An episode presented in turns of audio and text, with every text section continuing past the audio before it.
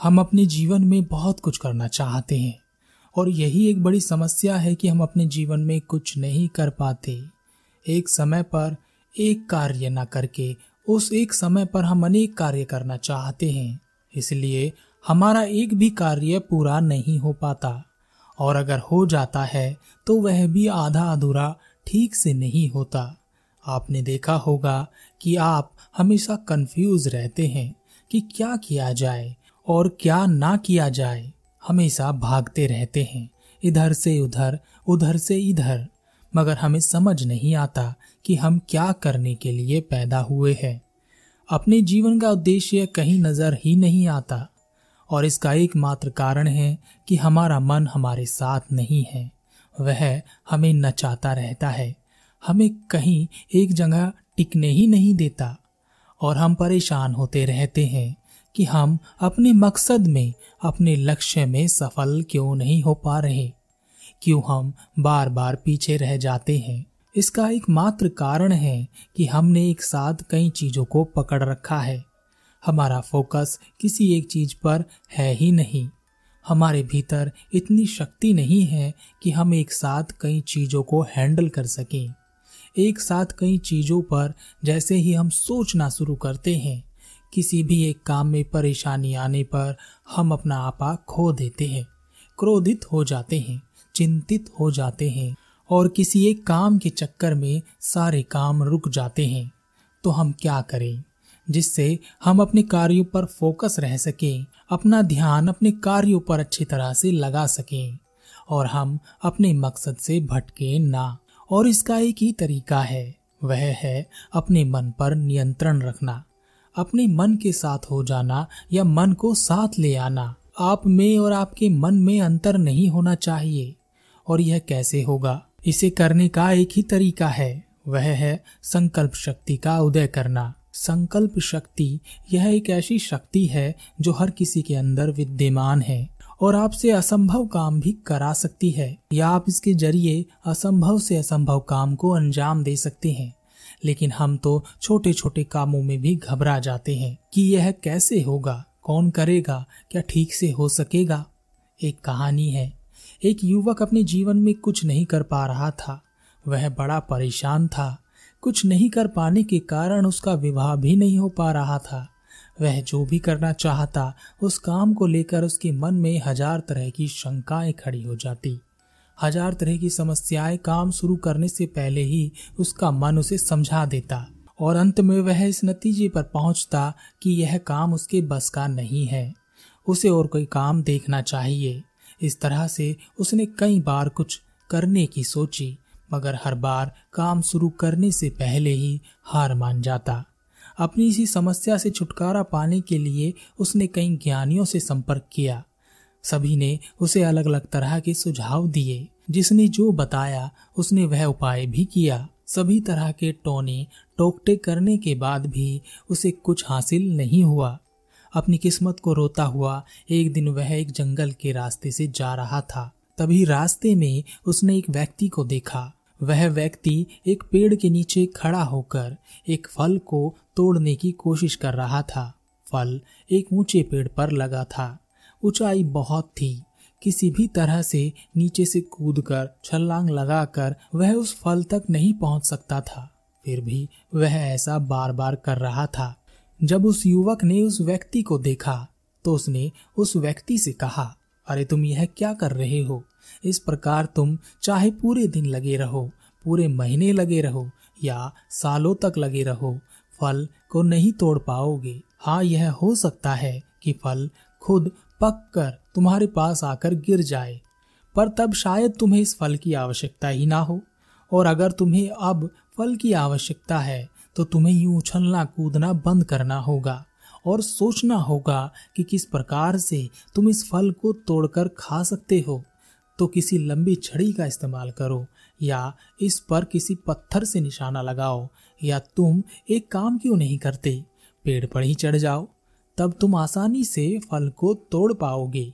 उस व्यक्ति ने कहा, बात तो तुम ठीक कह रहे हो, लेकिन इतनी लंबी छड़ी मैं कहाँ से लाऊँगा?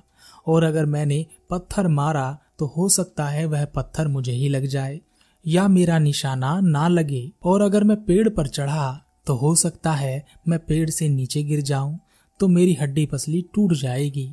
अब बताओ मैं क्या करूँ?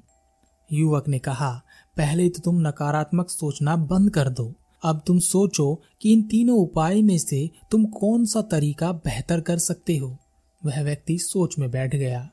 वह कौन सा तरीका अपनाए, सोचने में ही उसने दो तीन घंटे निकाल दिए।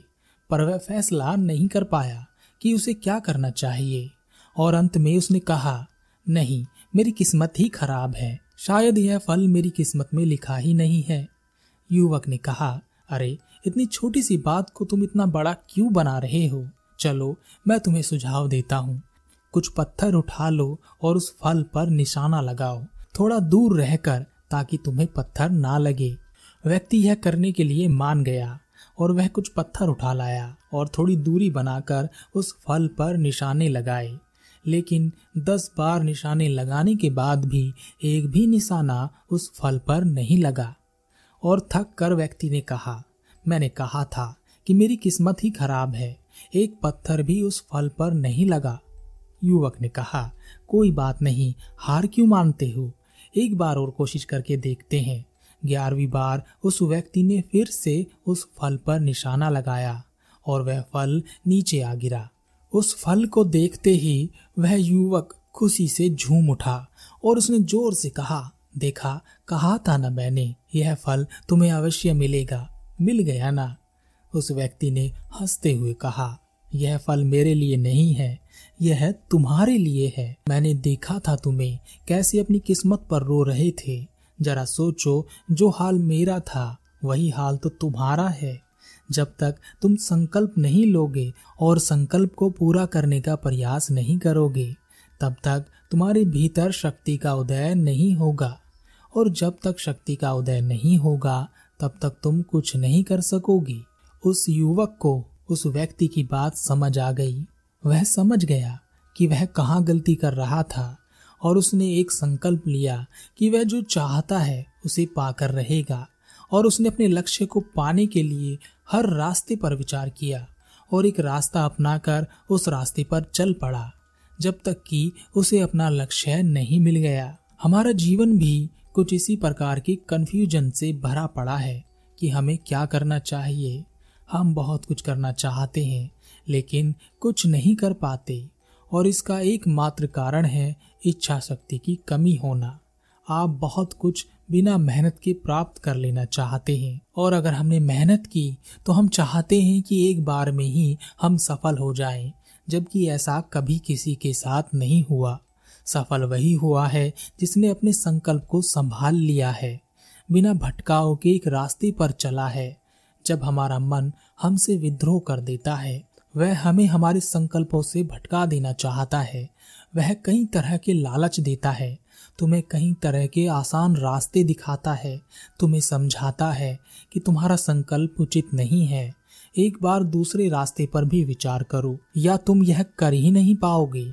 ऐसे विचार मन में भर जाते हैं। और मन इसलिए ऐसा करता है क्योंकि वह जानता है कि संकल्प में जो शक्ति शरीर के भीतर, आपके मन के भीतर उत्पन्न होती है, वह आपको इस काबिल बना सकती है कि आप मन के हर जाल को तोड़ने में कामयाब हो सकते हैं। तब साधना या ध्यान क्या है? यह एक संकल्प ही है। और इस संकल्प की ऊर्जा को जो पहचानते हैं वह अपने जीवन में इसका भरपूर उपयोग करते हैं। परिस्थिति, चाहे जो हो, वह अपने संकल्प से नहीं भटकते। लेकिन मैं यह नहीं कह रहा कि आप आज कोई संकल्प ले लें और फिर इस जद्दोजहद में बैठे रहें कि संकल्प को कैसे तोड़ूं, क्योंकि आपका मन आपको इतना मजबूर कर देगा कि आप कहेंगे कि एक बार इस संकल्प को तोड़ ही देता हूँ, अगली बार और बड़ा संकल्प लेकर कार्य करूँगा। यह लालच भी आपका मन ही आपको देता है।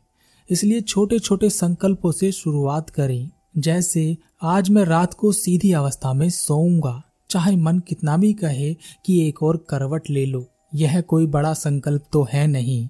लेकिन एक बार आप करके देखना, आपका मन आपको परेशान कर देगा। आपको करवट लेनी ही होगी, तब आपको अपने मन की शक्ति का पता चलेगा।